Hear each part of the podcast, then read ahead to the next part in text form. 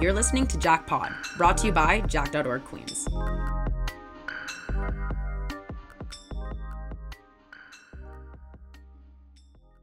Hi everyone, my name is Anjana Indran. I'm a second year health sciences student and I'm the intersectionality director of the Queens Jack.org chapter.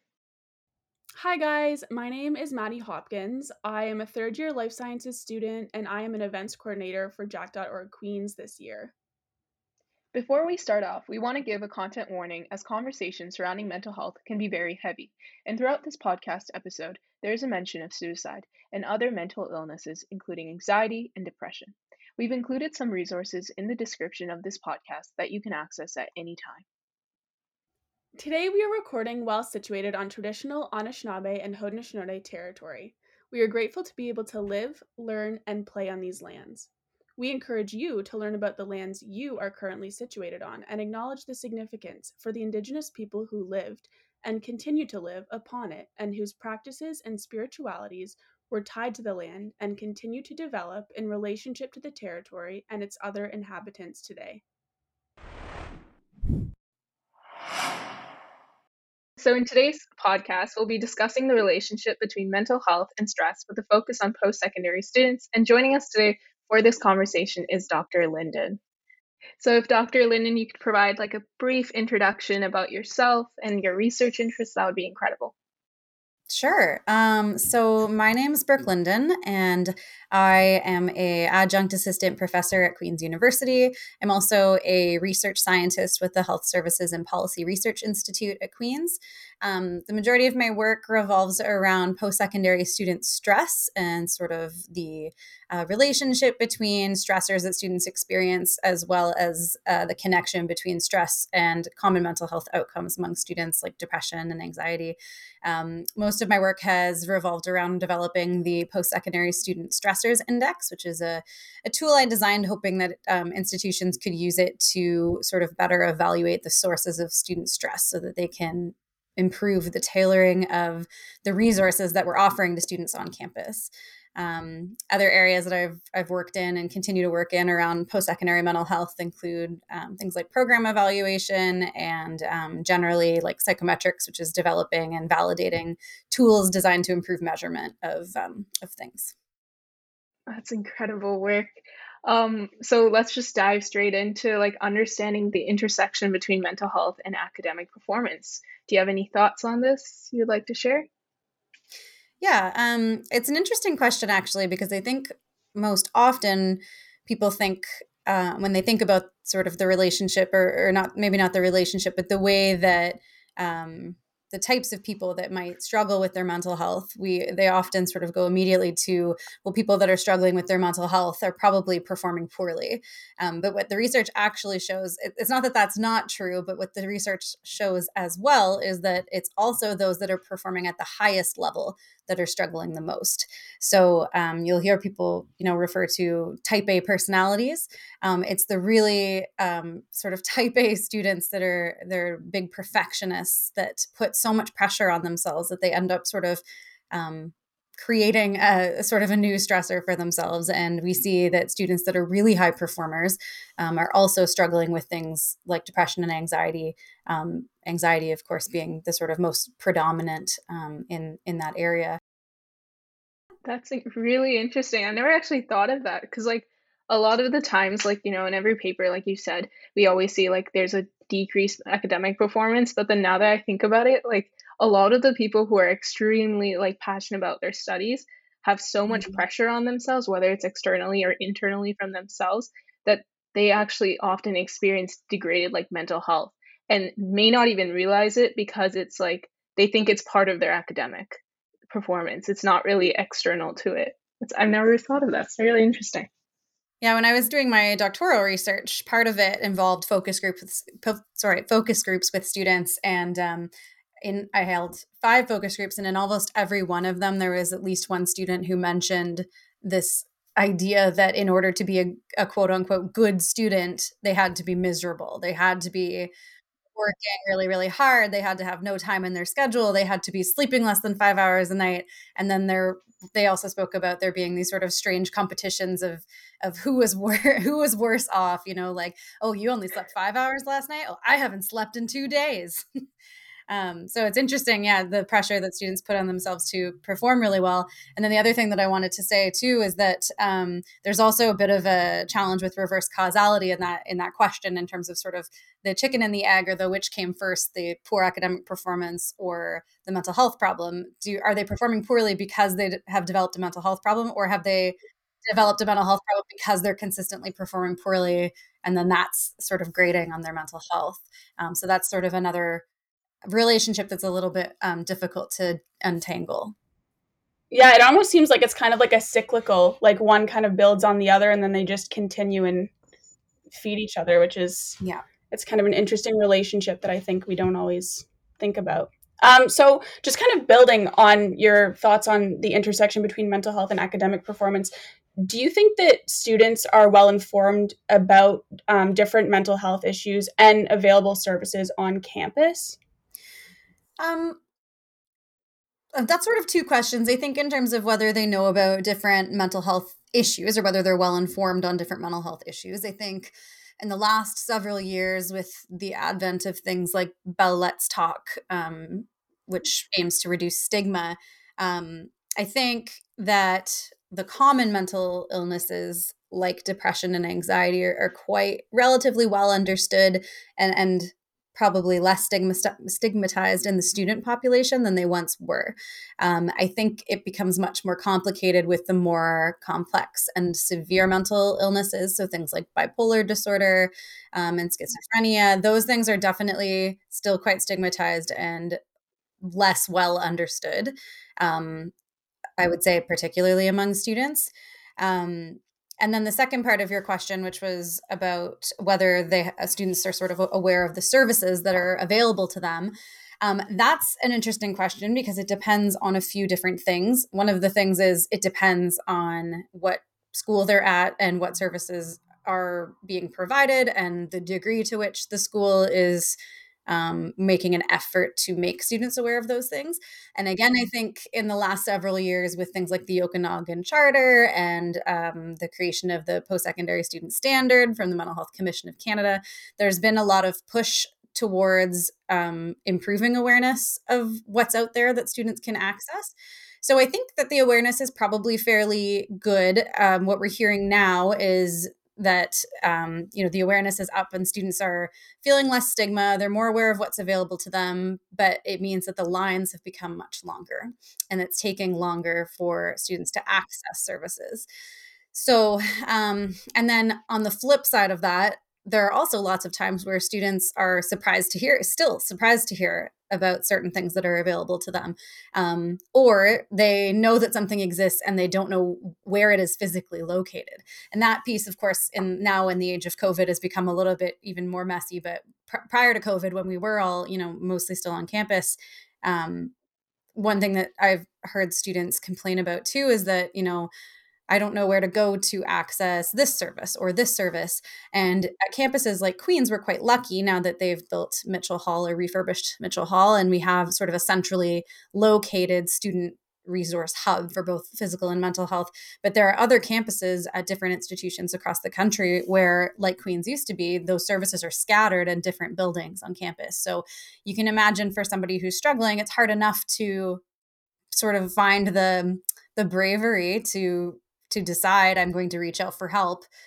And then now we've added another, you know, they've they've passed that first major barrier and now we've added another barrier of like, okay, I have to find the damn place to to physically arrive at it. Exactly. Um, yeah, which is a whole other battle for sure. For sure. Mm-hmm. So, so, like I said, we're quite lucky at Queens that it's all quite centrally located. And now, uh, sort of since COVID, there's been a movement towards a lot more um, online options that are available. Um, but then, as this, in the same way that we know not everybody learns uh, as well via online learning, it might be that you know online mental health services don't work as well um, or aren't suitable for some people. So that's another kind of layer in there.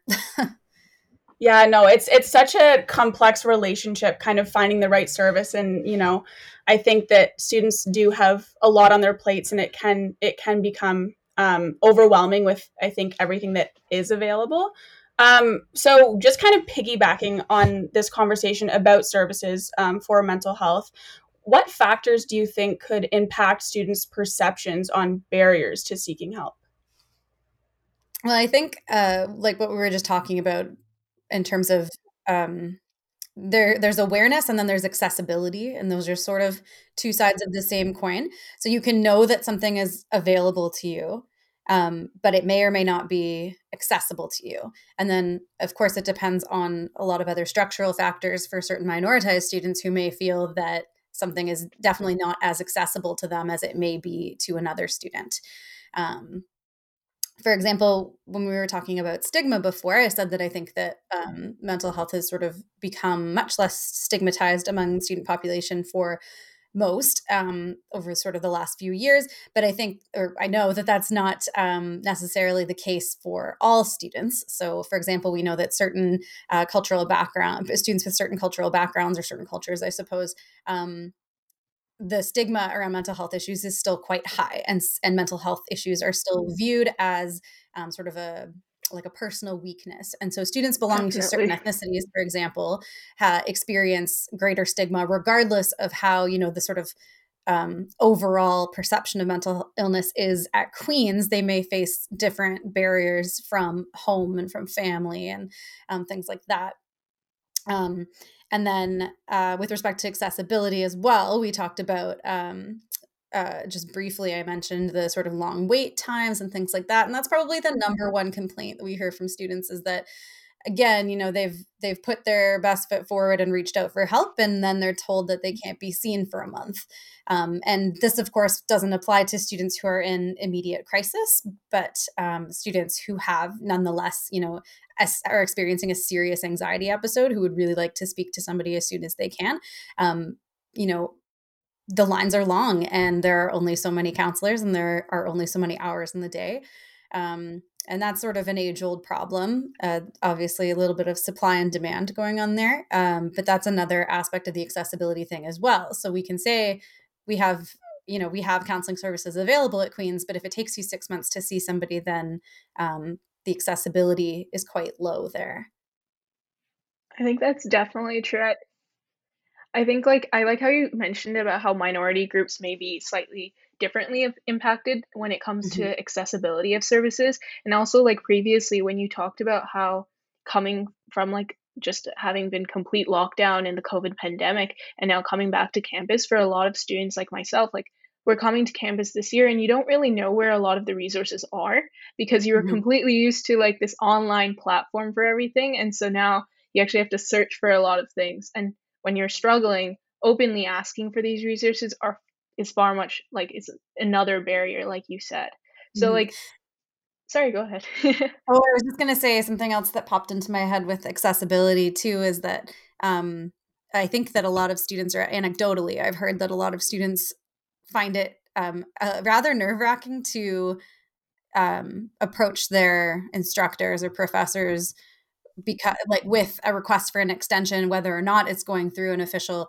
um, you know accommodations portal. Um, and that's something that i try to be very sensitive to with my students because um, well, look largely because of what i what i do in my area of, of research of course. But um, uh, yeah I've, I've had students reach out to me before say, that were you know in need of mental health support very apologetically like sorry i just didn't i'm not really sure what to do i'm not really sure who to ask. None of my other instructors have even mentioned mental health. Like i don't know if this is appropriate. And i've said like of course this is appropriate and allow me to provide you with many you know point you in the right direction. But um i think there's definitely a bit of a disconnect there. And, and obviously from the sort of faculty perspective i can understand that as well because um at the end of the day, extensions make um, the course logistically more difficult and they make the marking more difficult. And it has a trickle down effect on TAs and professors and administration to the point of like when grades get entered and things like that.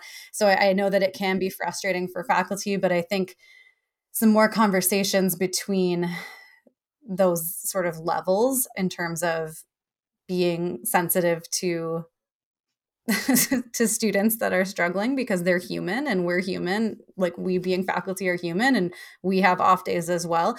Um, so that's another piece of accessibility i think that that needs to be discussed as well is that students need to feel comfortable enough to not only go forward to mental health service providers on campus but also to reach out to the sort of people that are immediately accessible to them which which in large part is their um, their instructor yeah, absolutely. I'm okay, just just for a minute. I'm interested to know. So with seeking like a 3-day short no letter accommodation type of thing, there's typically some type of message that says this can't be um, academic related stress or academic related um, like an academic related disturbance. It has to be exterior to your academics. And I'm just interested, like, how do you find that um, like what do you think about having that in place and having kind of students feel that if their stress and their perhaps anxiety or depression or whatever they're experiencing is related to academics that they're kind of told that that's not a valid reason to have an extension or to to get um, an extension through that portal i didn't know that that was a clause that was it in is. there yeah um, at least for the at least for arts and science sorry i, I can't speak mm-hmm. for all faculties but for the arts and science um, portal what is. I will say is that I imagine that because it requires no documentation, I imagine right. that that statement is largely ignored. And I think probably the majority of those requests that are undocumented, unquestioned three day extension are probably for that exact reason. Um, and mm. I personally don't see a problem with really, I like to be honest, it's no skin off my back to give somebody an extra three days to work on something because it's not like I was planning on having 229 assignments marked the day they were handed in. You know, so it's just like it's easier for everybody just to say, of course, you know, take the weekend, whatever. Um, where it becomes a problem is that if you then get, you know, you give somebody three days on one thing and then that pushes them their schedule back. So then they need three days on the next thing and the next thing and the next thing and then you get a deluge of you know students asking for this.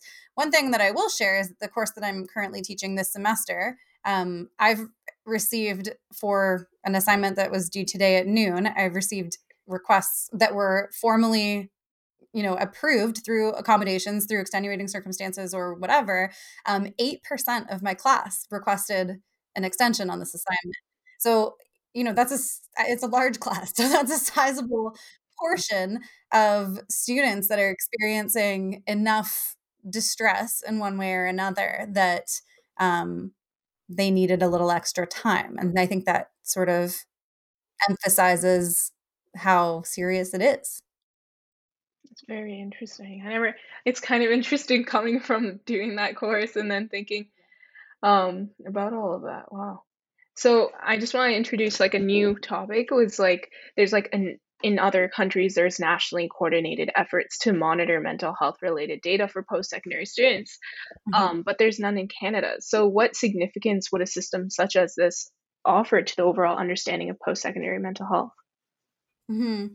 So we do have some options that are out there, but like you said, none of them. It's not nationally coordinated in that um, it's a. It's not mandated, so it's not like you know there are 151 post-secondary institutions i think in the country and it's not like they're all required to survey their students and submit data to some repository where we can we can then look at you know population based data or of the student population, not the Canadian population. Um, so there's nothing like that that exists. We do have the National College Health Assessment, uh, which is put out by the American College Health Association, but they they do it in Canada as well. Um, and so that has been used. Uh, there have been three iterations, so 2013, 16, and 19. Um, so we are coming up on another um, iteration of it, although I don't know what the impact of COVID will be in, in that sort of schedule. But so there are sort of several institutions, or at least universities that I'm aware of in Canada that have used that and have now collected that data over those three years. Um, which was which was nice because um, myself and some colleagues were able to write a paper on looking at some of the trends and how they've they've changed over time um, based on that data. But even still, because it was only um, if I remember correctly, I think because it was only about 50 institutions, which is still a, a big enough number that took part, um, it's difficult to speak uh, about generalizing that data. It's difficult to say whether that data is representative of what's happening for all students across Canada. Um, you know, it's hard to say whether there are differences at really big campuses like the University of Toronto versus what's happening at really small campuses like the University of PEI. Um, so, if we were to have some sort of nationally coordinated effort, that would allow us to look at that minutia, that that sort of uh, at the different levels of what's happening and whether it's dependent on um, not only size of campus, but other things like whether it's a commuter campus where everybody lives off campus and drives their car in, like University of Alberta, or uh, a campus campus like Queens, where everybody lives like 20 steps away from the building where they have class um, because it's a different culture, right? If you're all living on campus and there's a you know there's a student ghetto, then you've got you've got that sort of piece of community. Um, whereas commuter campuses, we wonder if the sort of social support aspect of having a student community is a little bit less because everybody you know lives in a suburb and they're driving in.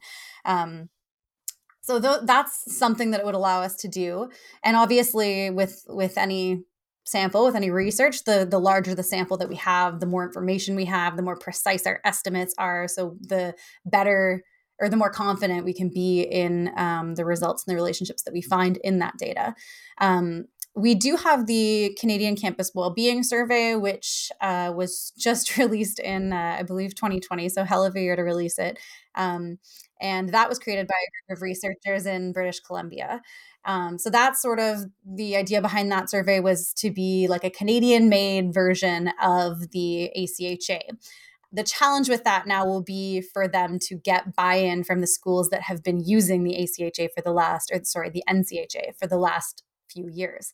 Because now, for schools that like Queens that have participated in the NCHA in 2013, 2016, and 2019, they now have trend data. So it's really tempting then to continue on with the one you've already used because if they switch now to the CCWS, then those um, results won't be comparable. Um, some schools might do both, but one other thing that we really worry about in survey research, which is a big part of what I do, is over surveying your sample. And so in this case, students, we don't want to um, overburden students. And then, you know, the more surveys that you get sent, the less likely you are to participate because you're so tired of doing surveys. I think it's like extremely interesting how you mentioned like mental health may differ between commuter campuses and then like campuses mm. like Queens, wherever there's like the student ghetto and there's a sense of community there. Like, do you think when that everyone was studying at home last year during the COVID pandemic, like that's every like mental health was almost centralized, like every, not centralized, but like everyone had a mm-hmm. similar experience by any chance. And like obviously we don't know the results of the NCHA study, but Mm-hmm. Is that something you can speak on? Sorry. uh, thank you for giving me a perfect opportunity to name drop my most recent paper, which uh, looked at uh, the relationship between re- resiliency during that uh, the sort of 2020 2021 academic year, which was our first complete academic year that took place during the pandemic. Um, so I um, ran a study that I'll talk about a little bit later, but the data from that study we were able to to take and um, look at some of some stressors that we asked that were sort of specific to COVID nineteen. So things like um, worrying about catching COVID nineteen myself, worried about a family member, a friend um, contracting COVID, um, social isolation, things like that. So those sort of typical stressors we think of when we think about things that were awful during sort of the the prime of COVID. Um, so we looked at the relationship between those stressors and psychological distress as an outcome, and um, resiliency as uh, what ended up being an effect modifier. So we took we split the sample by students who, um, on a resiliency scale, scored in an in a sort of score bracket that we would call low resiliency, and then the second strata was students that scored high resiliency. And what we've seen for years and years and years in the data is that individuals who are high, have higher resiliency will weather stress better. So they will, you know, end up being able to manage their stress, cope with their stress, and therefore, um, you know, you would expect to see that relationship go so that if they experienced COVID-related stressors, they would be uh, they would experience sort of less of less of an effect on their psychological distress than those who were low resiliency. But what we found in this paper was actually the opposite. So, and it was so opposed to what has been established is that that I thought it was wrong and I reran the analysis approximately 14 times, sent it to my supervisor and said this certainly can't be right and she went, "Yeah, run it again." And I ran it again and I'm like, "No, it's happening. This is a real thing." And uh, she said, "Wow, I think you found the first, you know, novel finding of your career." And I said, "It's terrifying. I hate it." Um, and I was so scared to publish it, thinking it was wrong, and I was going to have to run a retraction. But um, you know, what I ended up doing at the um, suggestion of um, one of my colleagues, Dr. Allison Mahar, who's a prof at the University of Manitoba. She's fantastic. She said, Well, why don't you look into the literature around natural disasters? Because that was sort of the thing that we could think of that would be close enough to a unprecedented global disaster. So she said, look at the natural disaster literature and say what they, see what they say about resiliency. And I found a really great paper that broke down resiliency by what they called the three C's. Now I'm going to have to make sure I remember what they are. Um, so one of them was connection, which we can think of as like social support. Um, one of them was coherence, which is the um, sort of the, the drive to know and to understand the situation. Um, and control is the third one. So the ability to control the circumstances around you and, and just in general, you know, be able to manipulate the conditions. So um, what we would assume is that people who are higher resiliency usually have a pretty good handle on all three of those things. They have strong social support networks. Um, they have, you know, some sort of a toolkit of resources available to, available to them um, to weather stress usually. Whereas people who are low resiliency probably don't have those things normally, or they're missing one of a few, right? Um, what's interesting is that the pandemic was so unprecedented that um, it it really threw all three of those things out of the window, even for people who previously did have them. We were forced to quarantine, to self isolate. So, social support networks, gone. At least, you know, the face to face social support um, component. Um, coherence, the ability to understand something, especially at the beginning of the pandemic we had no idea what was happening. It was it was really scary. I was in the third trimester of my pregnancy and i didn't know if i'd be like allowed to hold my baby after i had it her it. So um you know, there's there's stuff happening there of course. And then with control the control of your circumstances we were completely you know at the mercy of the pandemic in the sense that we're following public health protocols and we're relying on um, uh, modeling and, and our, our politicians and our public health um, officials to to tell us what we were allowed to do and where we were allowed to go and who we were allowed to see and how many people we were allowed to see and all of those things. So all three of those those pieces we were unable to fulfill those you know psychological criteria for resiliency. So um the what was really interesting is that the effects that we saw were like i said people who are higher resilient or students who are higher resiliency Uh, experienced greater effects towards their psychological distress than those who were lower resiliency. And we sort of suggested in our discussion that that might be because the people who were low resiliency were already kind of used to not being able to weather stress and having kind of like a crappy time. So this was sort of like, okay, well, global pandemic just added to the list. Whereas people who are usually really accustomed to being resilient and being able to manage these things and sort of look into their toolkit and pull them out, they didn't, they were completely at a loss. This was something that was completely unprecedented, completely unexpected, and they didn't have access to those regular tools. And so we saw that they actually found it more jarring than those who were accustomed to being low resilient on the sort of low resiliency side and not having those things usually. Um, so it wasn't that people who were high resilient who sorry i keep wanting to say high resiliency people who had higher resilience it wasn't that they they were experiencing effects of covid-19 stress and people who were lower resiliency weren't it's that people who were higher resiliency were experiencing stronger effects than those who were lower resiliency which was a really interesting finding. That's such a fascinating finding. And I also find it so interesting that because COVID was so new, like it was just so different from everything that we've previously experienced that you had to turn to natural hazards and natural disasters like i think that that's also just kind of shows the how the severity of of um, the changes that were going on but so to continue this conversation, during your introduction, you um, mentioned a tool that you had created, um, that you've created throughout your career. And um, we were hoping that you could kind of just tell us a little bit more about that because it sounds absolutely fascinating. Yeah, of course. So, um, so it's called the Post Secondary Student Stressors Index, the PSSI, um, and and I created it during my doctoral work because mainly I had looked at um, post secondary student stress and mental health outcomes during my master's research as well. Um, but because of the time constraints of a master's degree, where you usually do your first year's coursework and then your second year is um, doing your research. Um, usually, I think um, most people would do what we call secondary data analysis, where you have a research question, um, but you're analyzing data that's already been collected um, because the actual collection of data is what takes time.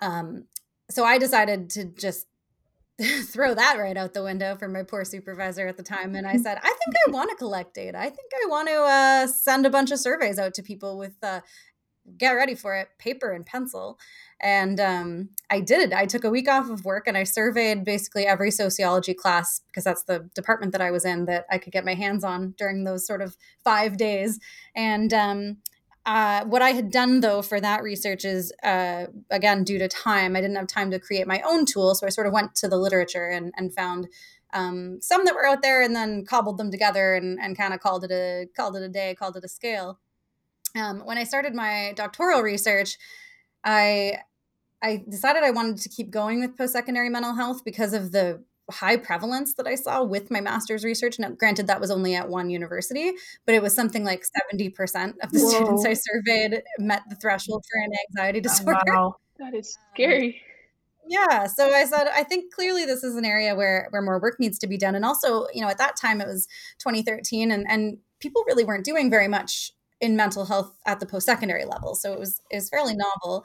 Um, mm-hmm. and it's been it's been a nice place to be over the last few years because the um, the area has really exploded which is really great to see. So i wanted to then because i found there were so many flaws with existing scales when i was doing that earlier work i wanted to create my own tool um, and then I sort of took it one step further and said, wait, I don't want to create the tool. I want students to make it because that was one of the biggest gaps that we saw uh, or that I saw with the existing scales is it was a lot of researchers sitting down with other researchers or other mental health experts and um, asking them, you know, what should we put on this scale? And then use it to use it to, you know, evaluate stress among students. But very uh, seldomly were students actually sort of brought into that conversation. And when they were, it was you know, somebody's introduction to business class of 30 students and they just kind of ask them what what's what's wrong? Like what's the deal? Um, and i wanted to take it a little bit further obviously and and add a little bit more um, almost like crowdsourcing to it. So i decided that the beginning of my of the work and putting that tool together was going to be um, open-ended surveys and then also focus groups with students like sort of like this so we could really sort of dig into some of those issues and um, it was great. So it started out with the the surveys which basically was just a couple of open-ended questions that ask students to identify the top five things that cause them stress as a student. And then that turned into you know a big obviously a big long list of um, uh, items or, or, stressors, which um, I then was sort of able to put into like categories a little bit, and then I used that as the something like an interview guide for the focus group. So I just kind of threw them up on a PowerPoint slide in their respective categories and said, like, let's talk about these things. Is there anything here that you think uh, is missing that hasn't been captured that's really important to you? Is there anything on here that you think maybe like isn't a isn't as big of a deal or should maybe come off. Um, and so we went through that process, and then ultimately it ended up being after we did, you know, all the validation work. It ended up being 46 stressors across five domains. Um, so academics, learning environment, campus culture, wow. interpersonal, and personal stressors. Um, so what's really great about the tool is that it covers those five domains. I think really often when people think about post-secondary student stress they jump automatically to the academics piece which is an important piece and it is where i tend to see the highest severity and frequency ratings. Um, but it's not the only area where students experience stress and i thought that that was a really big gap also in previous instruments. Another thing that my instrument does is mm-hmm. evaluate stressors by both severity of stress experienced or, or sort of produced by each stressor um, and also the frequency of that occurrence. So are you know is studying for final exams or writing final exams something that is stressful only when exams are happening or is that something that you stress about all year long for example?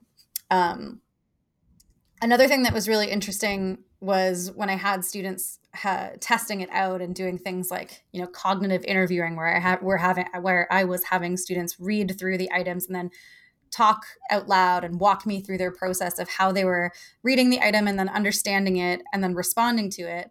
Um, that showed some really interesting pieces as well. So, for example, one of the items in the academic realm originally was getting good grades was one of the stressors, um, and it made perfect sense to me because you know working so hard to get good grades that can be really stressful.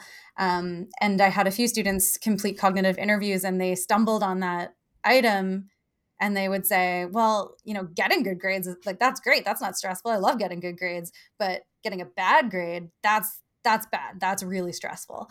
And I thought, oh, I would never have thought of it that way. So that's sort of a piece of psychometric theory that's really important when we talk about um, putting together scales or instruments or whatever for measurement. It's really important that the users of those scales are interpreting the items or the questions the way that you intended them to and so that's what the that piece of the the work allowed me to do um, so that item is now getting uh, getting a bad grade um, yeah, so the tool came together sort of throughout my PhD work. And then during this past semester, not semester, sorry, this past year, the 2020 2021 academic year, um, what I wanted to do with the tool, I had sort of validated it and pilot tested it among 500 students at Queen's, and it performed well. But what I wanted to do, because most of the work was done, among Queen's students, and Queen's is a fairly homogenous population, I wanted to make sure that the tool would also work and sort of capture the experiences of students elsewhere. So at other other schools other types of schools other provinces things like that. Um, so i sort of ambitiously set out to try to get at least one school from each province in the country on board for this multi-site um, cross canada study. And i ended up um, even surpassing that goal. So we ended up having 15 post secondary institutions from across Canada participate. And we did get every province except for Quebec because we unfortunately lost our Quebec participant just due to the COVID year and REB um, processes. Um, and we also got Nunavut, or not Nunavut, I'm sorry, the Northwest Territories to participate as well. So that was really exciting. Oh, that's incredible.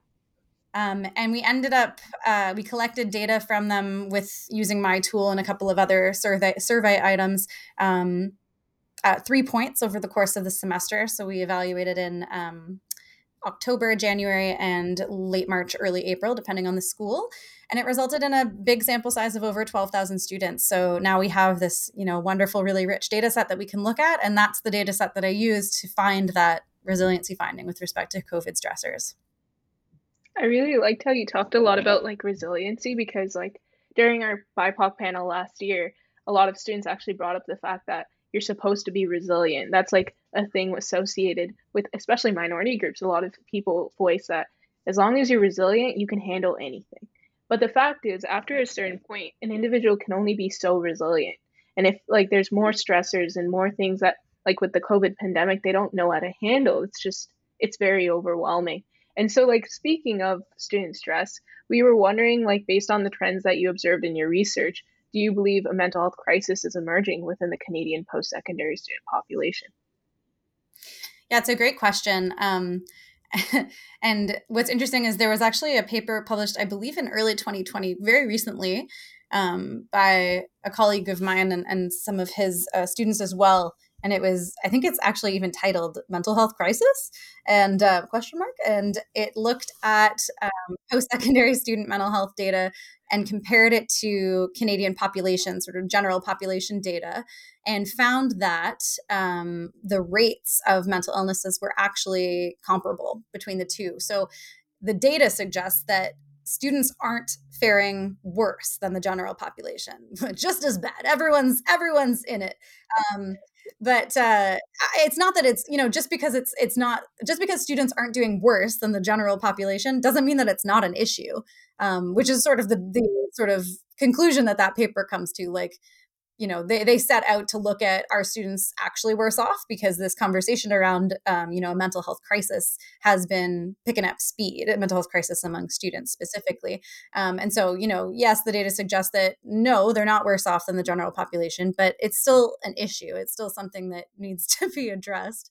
Um, so yeah i guess that's my answer and that you know i think i think that there is a crisis regardless of, of which population you belong to, regardless of whether or not you are a student. Um, and I think that we need to do better Yeah, I think that that's yeah, very it's a very interesting conversation and while we were reading one of your papers you also mentioned how um, it seems well this was actually the paper that was um, discussing your cross-sectional trend analysis of the different ncha surveys from 2013 2016 and 2019 um, and we are going to kind of dive into that a little mm-hmm. bit now but um, during mm-hmm. this uh, paper you kind of talked about how it seems there seems to be a trend that um, levels or the prevalence of mental health is increasing and mental health issues is increasing in post-secondary students but you also kind of put into question is that also that we are realizing mental health issues earlier on in life and students are no longer you know waiting until they're in the high stress environment of university to realize that hey you know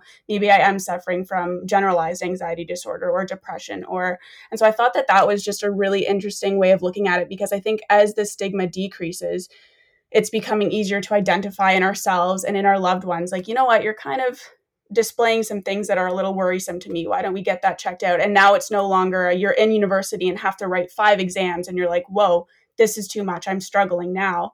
Before getting into university, people are realizing that about themselves. And so that mm-hmm. could also be contributing to the trends that are seen in the increasing numbers of post secondary students who identify as having mental health issues. And so I just kind of thought that that was a really um, fascinating thing that you mentioned in that paper. Yeah, you're, you're absolutely right. I'm just going to interrupt you for a second. Um, you're absolutely right. And that's something that I was going to say. If you were going to ask me, do you think that the prevalence is increasing? I was going to say, well, it might be, or it might be that people are now more comfortable coming forward. And so we're seeing, you know, uh, in terms of the number of people who are self-reporting mental health issues we're seeing those numbers go up but it might be that that's the same amount of people that were always struggling with mental health it's just that we've made it such that people now feel comfortable coming forward or are better at recognizing changes in their own mental health um, so, yes, you're absolutely right. The other thing that you said is that it may be that we're recognizing that earlier on in life. And so, when people are arriving at post secondary uh, education, they already have a pre existing mental health condition.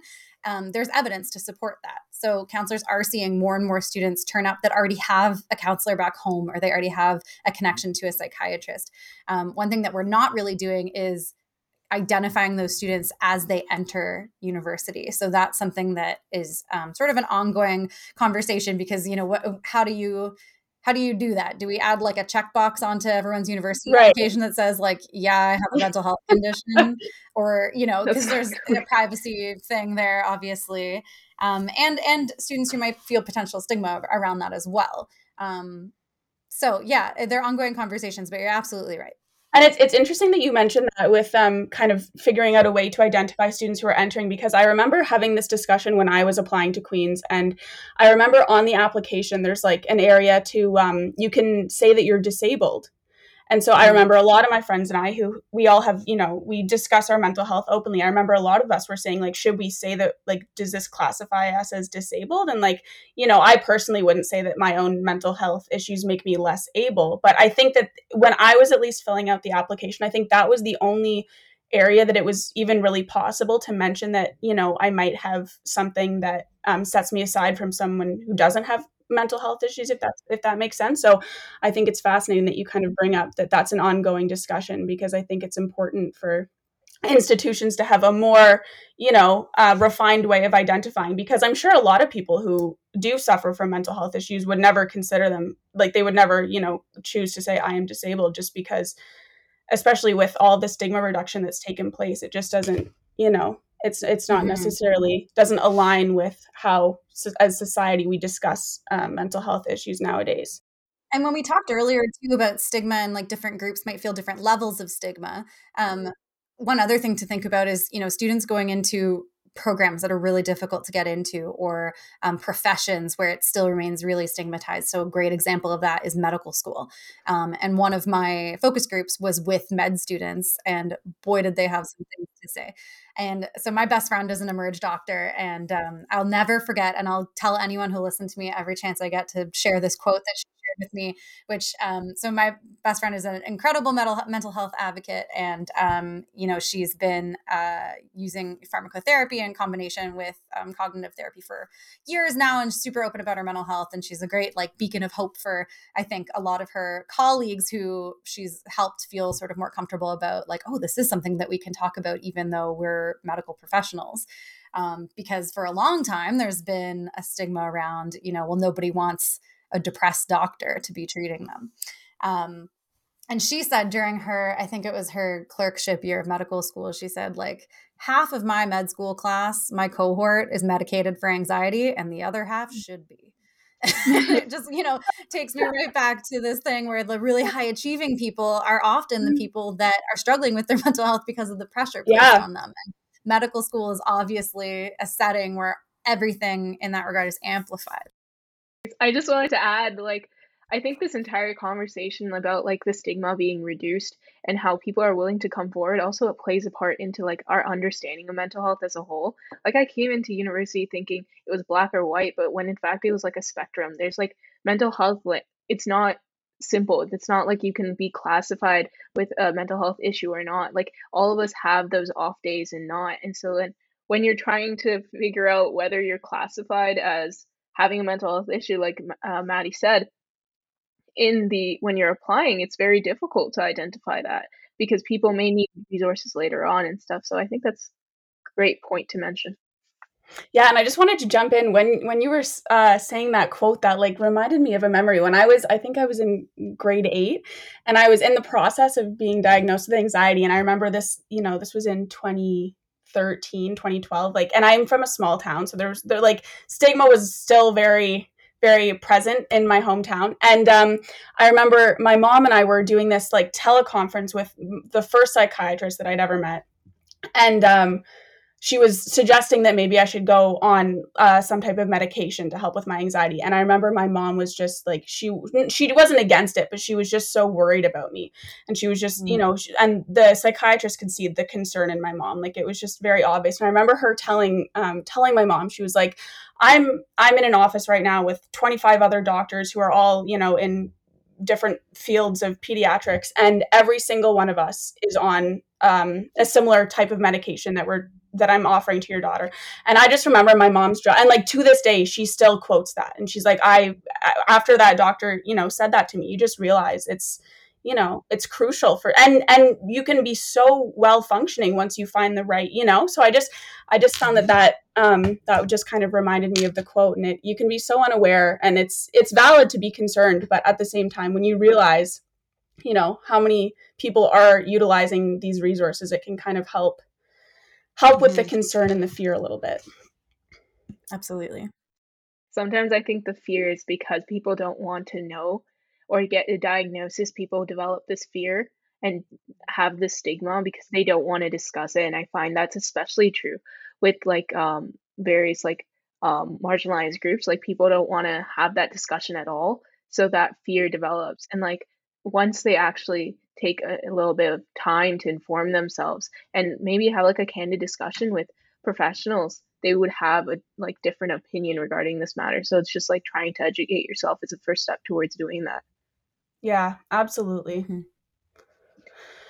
so diving back into the trend analysis of the surveys that we've previously talked about throughout this um, conversation another trend that um, your research found was that a larger proportion of females than males reported above average or tremendous stress, while a larger proportion of male students reported no stress. And so, just kind of looking at the demographics, do you believe that this is an accurate representation of post secondary mental health in the female versus male student population?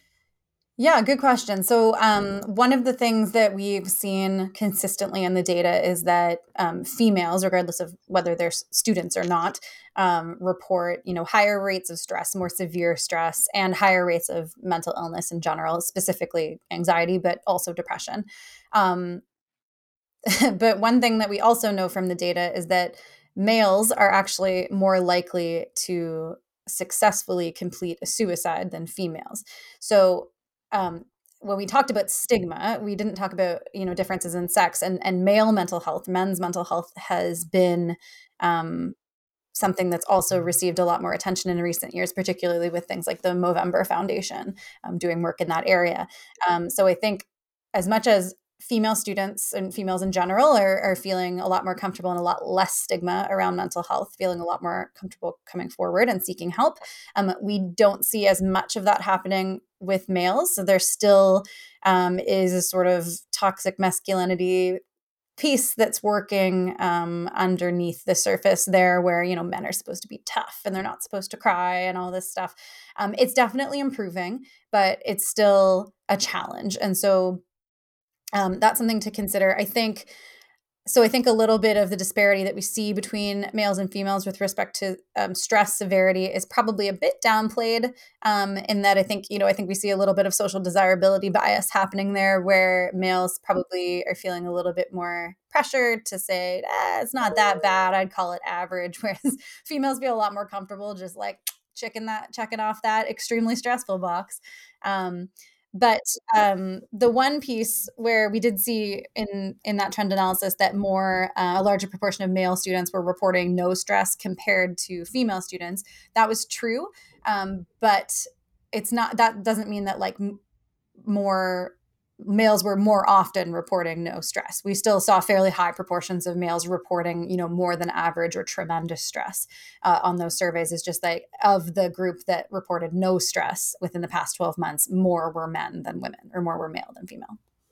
Interesting. And I feel like I just think that all these trends really highlight, and Anjana, you can kind of touch on this as well, um, but just really highlight the significance of intersectionality as it pertains to mental health and you know how different social categorizations like race or in this case gender or class can um, that apply to an individual group can really kind of dictate um, you know what you need and what you're experiencing and how you experience um, what you're going through. Like i think it's just it's just so interesting how um, you know different categorizations can affect what you're willing to to talk about and also what um, you know what you are actually experiencing.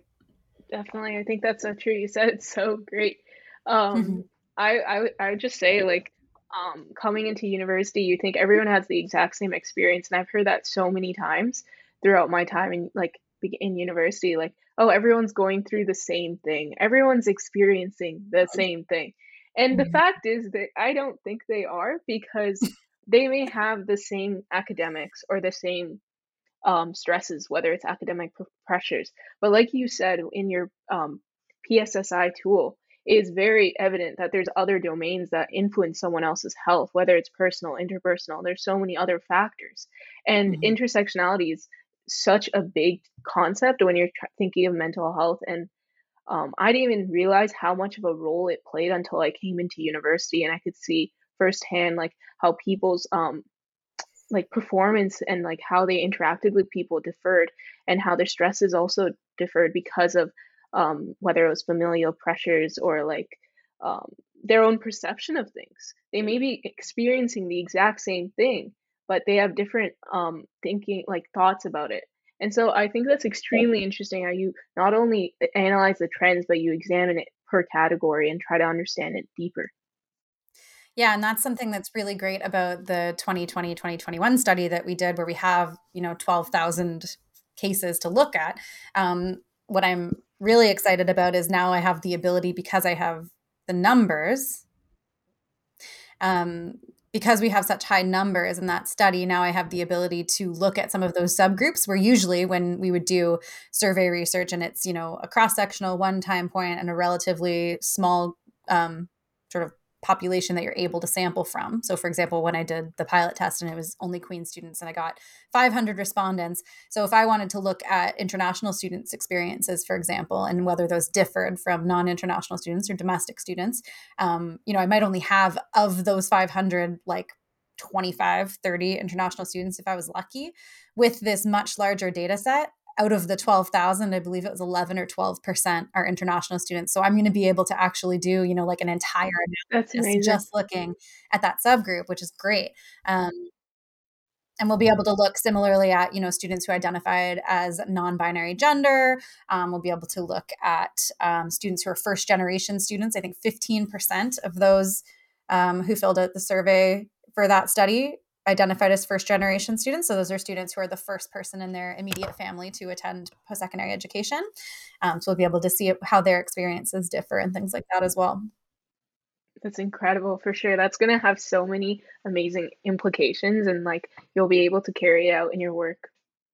I'd like to dive into another topic now. Like earlier, you mentioned how like even though people are coming to realize like they can access certain services in school, whether it's a therapist or a psychologist, there are resources available. The lines are getting extremely long, and there's only so many hours in the day or so many therapists uh, like present to provide them these services that they're waiting so long to receive these services.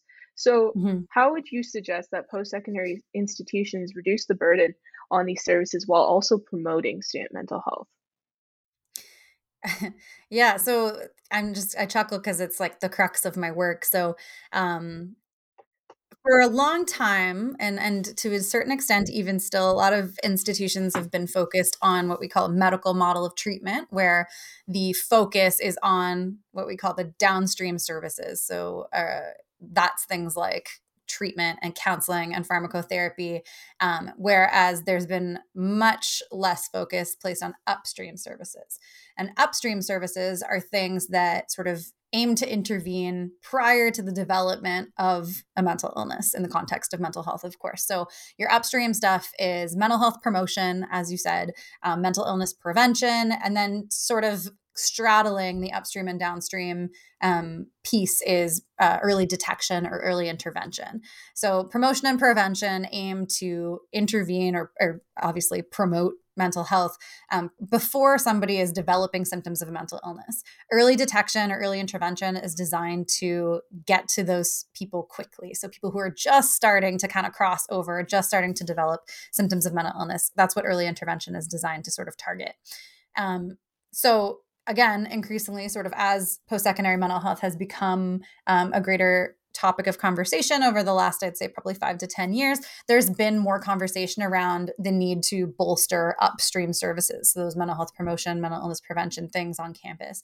Um, because as we've talked about, we have the treatments, we have, you know, specialists available, but there will never be enough money, enough time, enough people, enough resources there won't ever be enough to make it so that that line goes away or that that wait time goes away because there will always be more people. If we don't target mental health at this end of the spectrum, at the upstream end of the spectrum by helping people to become more educated even like you said earlier anjana like understanding your own mental health and recognizing changes in it as being problematic and you know being able to discern between what's a what's a normal kind of having a crappy day or crappy week versus having a continuous really bad time over time and recognizing that as a problem and also recognizing that you need to do something to improve it um, and at the same time providing resources and education around things that you can do before you get to that sort of treatment stage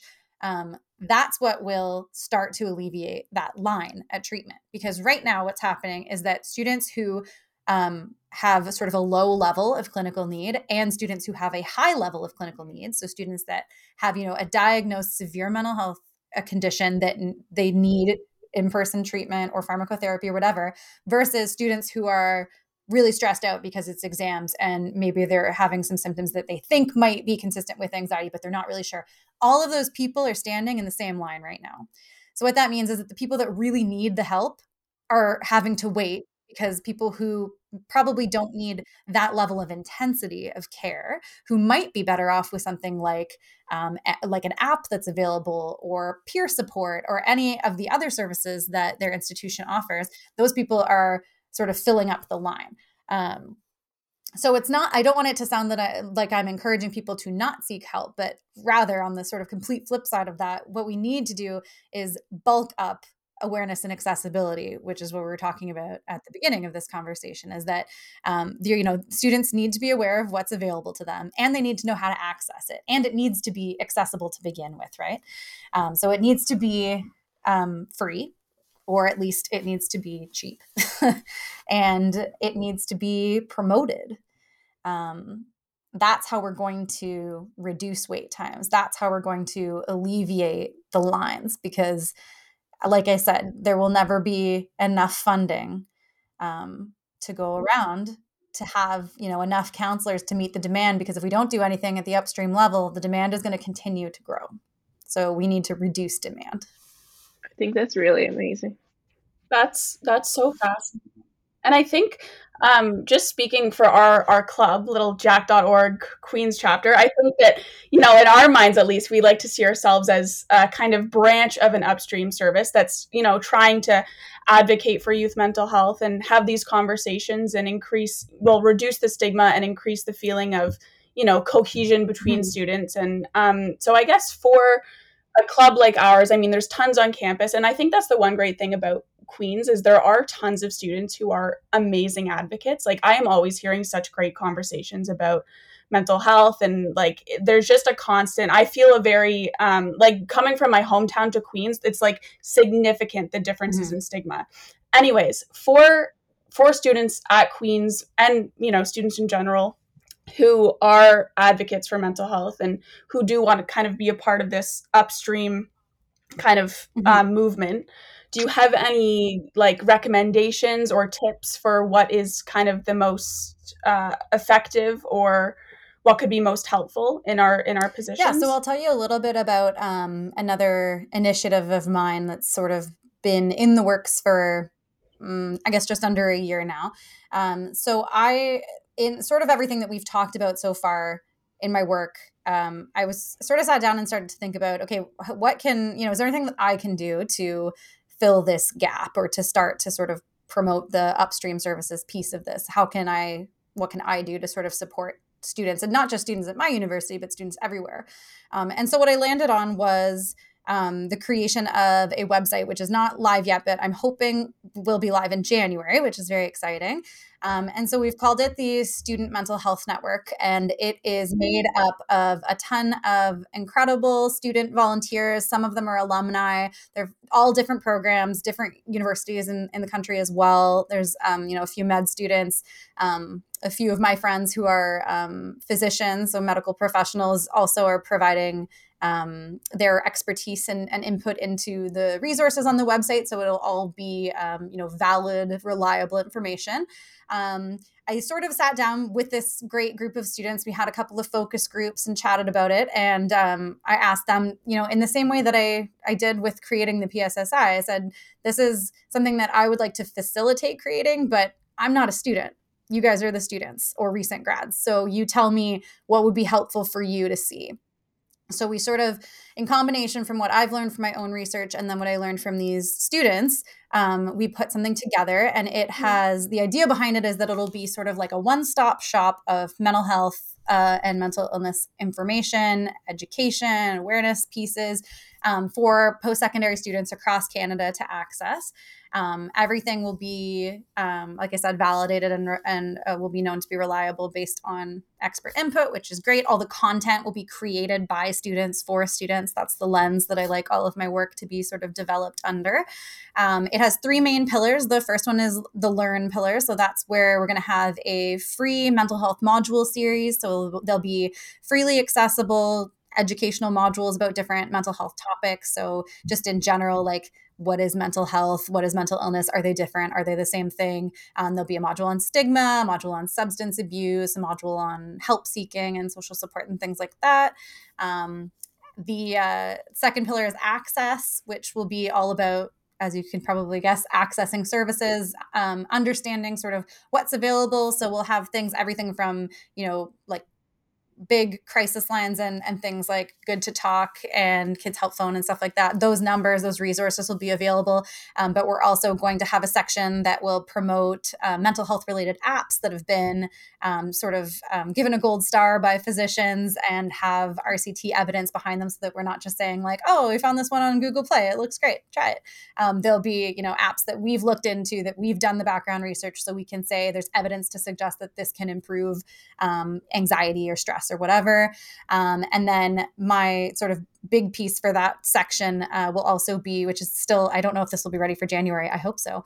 Um, will be an act, active interactive map um, that of each sort of post-secondary institution across Canada. It might just start with universities because there are fewer universities than colleges, but the idea is that it'll be a campus map for each university that maps out the location and contact information for all mental health resources that are available on that campus because that's a big piece that students seem to say again and again is missing like where is this thing? Where can I go? What is Such there? an important resource. Um, Yeah, and then we also want to add a filter on that. So there'll be the filter for like uh, the institution provided resources and then also a filter for um, student initiatives. So if students want to get involved in things like Jack.org, we can have that those included there as well. Um, yeah, the final pillar of the website is connect. And so that's to drive connection and social support, which, of course, over the last couple of years has become particularly important. Um, and instead of sort of reinventing the wheel with that one, that's going to be mainly a link out to existing resources. So things like um, Big White Wall or Togetherall, I think it's now called, um, Seven Cups and things like that. So other um, sites that exist or, or, resources that exist that are designed to sort of develop a uh, social support or camaraderie or sense of community among students particularly for those, you know, commuter campuses like we spoke about earlier. Um, just thinking of ways that we can sort of facilitate and foster connection between students because we know that social support, um, good, strong social support networks is, is a really strong predictor of good mental health. Um, another piece that we are looking at doing for the Connect piece is sharing a lived experiences blog, which is another thing in the literature we've seen um, when people share their lived experience of experience, like almost like what you were saying earlier, Maddie, about your mom hearing from this doctor. Like, yeah, I'm in an office of 26 doctors, and we all have we all take similar medication and you know like yeah. we're normal people yeah. we're medical professionals Mm-hmm. Um, that's the sort of power that lived experience can have. So that's something that we we are looking at adding as well as sort of a lived experience blog with having um, students write in and say, "Here's my experience with mental health." Um, you know, and and share that and and foster that sense of you're not alone um, through the use of a website that can be accessed anywhere you are, anytime. That's going to be extremely valuable. Like even in our general member meetings, like a lot of the times there's people who come in and share their living experiences. And just every time I've attended, I've come away with such a better understanding of the various mental health issues and like how it's seen mm-hmm. in different people. And like also, I can resonate often with their stories because it doesn't matter whether you're going through the same exact thing, it's just people have similar feelings and emotions. So it's incredible to see that you're bringing that to life in a blog. So regardless of where they are, especially in this pandemic, it's amazing because it's it's like anyone can re- access this resource. Thank you so much. I think that, you know, the way that you answered that question, it's it's going to be helpful having a resource like that for clubs like Jack.org and students to kind of go to and have a central spot and then we can all, you know, take those reliable resources, which is a huge um, that's a huge bonus because it can be hard to find um, find resources that are reliable and that we do feel good giving kind of promoting. So that that is like such an incredible incredible resource that you've discussed. And i think this whole conversation in general is just um, it's been in- incredibly beneficial for me and i think i can speak on behalf of all Jack.org we are so so grateful that you were able to take the time to have this conversation with us today. And your career and your research is absolutely phenomenal. I mean, words can't do justice. And I, I, feel so, so privileged to have been able to have this conversation with you. So thank you so much, Dr. Linden, for joining us today. Well, thank you so much for having me. It was a real pleasure to, to talk to you guys. And uh, yeah, thank you so much.